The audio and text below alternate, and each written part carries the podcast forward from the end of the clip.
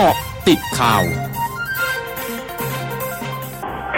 เอกประวิตรวงสุวรรณรองนายกรัฐมนตรีในฐานะผู้อำนวยการกองอำนวยการน้ำแห่งชาติ หรือกออนชเผยระหว่างลงพื้นที่จังหวัดสระแก้ว ว่าการลงพื้นที่ในวันนี้เพื่อติดตามการบริหารจัดการน้ำในภาพรวมของจังหวัดสระแก้ว โดยได้กำชับให้ทุกหน่วยงานบรินาการความร่วมมือ เพื่อเฝ้าระวังพื้นที่เสี่ยงน้ำหลาก และเตรียมแผนเผชิญเหตุให้พร้อม และต้องแจ้งเตือนประชาชนให้รับทราบสถานการณ์ล่วงหน้าอย่างต่อเนื่องเพื่อป้องกันและลดผลกระทบความเสียหายที่อาจเกิดขึ้น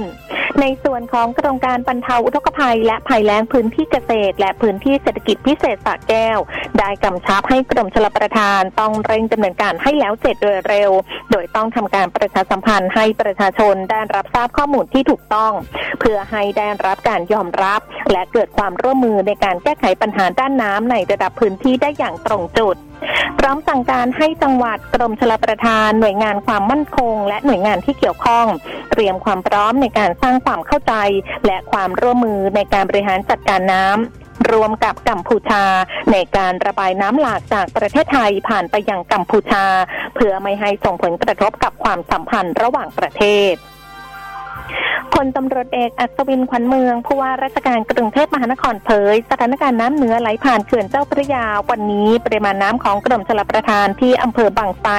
ตรวจวัดปริมาณน้ำไหลผ่านกรุงเทพมหานครเฉลี่ย 3,014 ลูกบาศก์เมตรต่อวินาที ระดับน้ำไหลแม่น้ำเจ้าพระยาบริเวณปากคลองตลาดอยู่ที่ระดับ1เมตร80เซนติเมตรจากระดับน้ำทะเลปานกลาง ซึ่งอย่างต่ำกว่าระดับขันกั้นน้ำแม่น้ำเจ้าพระยาอยู่ประมาณ1เมตร20เซนติเมตร ยังไม่ส่งผลกระทบในพื้นที่กรุงเทพมหานคร โดยวันนี้ฐานน้ำในแม่น้ำเจ้าพระยาจะขึ้นสูงสุดในเวลา 19 นาฬิกา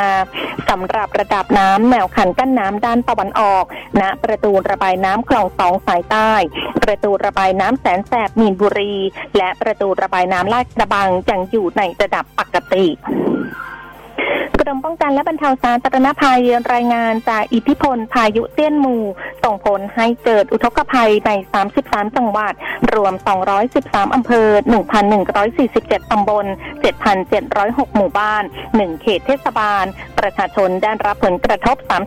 33,855 ครัวเรือน มีผู้เสียชีวิต 9 ราย สถานการณ์คลี่คลายแล้ว 16 จังหวัด ยังคงมีสถานการณ์ 17 จังหวัดซึ่งภาพรวมสถานการณ์ปัจจุบันหลายพื้นที่เริ่มคลี่คลาย แต่ยังคงมีน้ำท่วมขังในพื้นที่ลุ่มต่ำอยู่ระหว่างการเร่งระบายน้ำขณะเดียวกันกรมป้องกันและบรรเทาสาธารณภัยได้รวมกับหน่วยงานที่เกี่ยวข้อง ลงพื้นที่สำรวจความเสียหาย และให้การช่วยเหลือประชาชนต่อไป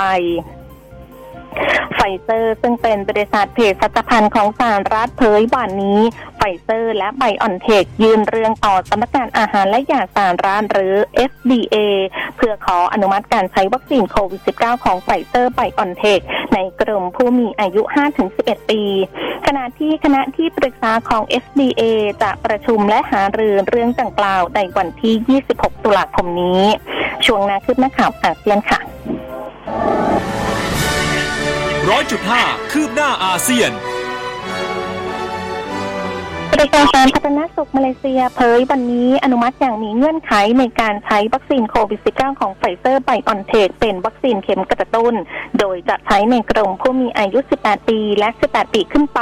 ที่รับการฉีดวัคซีนโควิด -19 เข็มที่ 2 แล้วอย่างน้อย 6 เดือน พร้อมทั้งอนุมัติการฉีดวัคซีนแบบไขว้สำหรับการฉีดเข็มกระตุ้น กระทรวงยุติธรรมเกาหลีใต้เผยวันนี้ผู้ที่พักอาศัยอยู่ในเกาหลีใต้อย่างผิดกฎหมาย ที่รับการฉีดวัคซีนโควิด -19 แล้ว และสมัครใจจะเดินทางออกจากเกาหลีใต้วันที่ 12 ตุลาคมถึง 31 ธันวาคมนี้ จะได้รับการยกเว้นค่าปรับ และจะไม่ถูกห้ามการเดินทางกลับเข้ามาในเกาหลีใต้อีก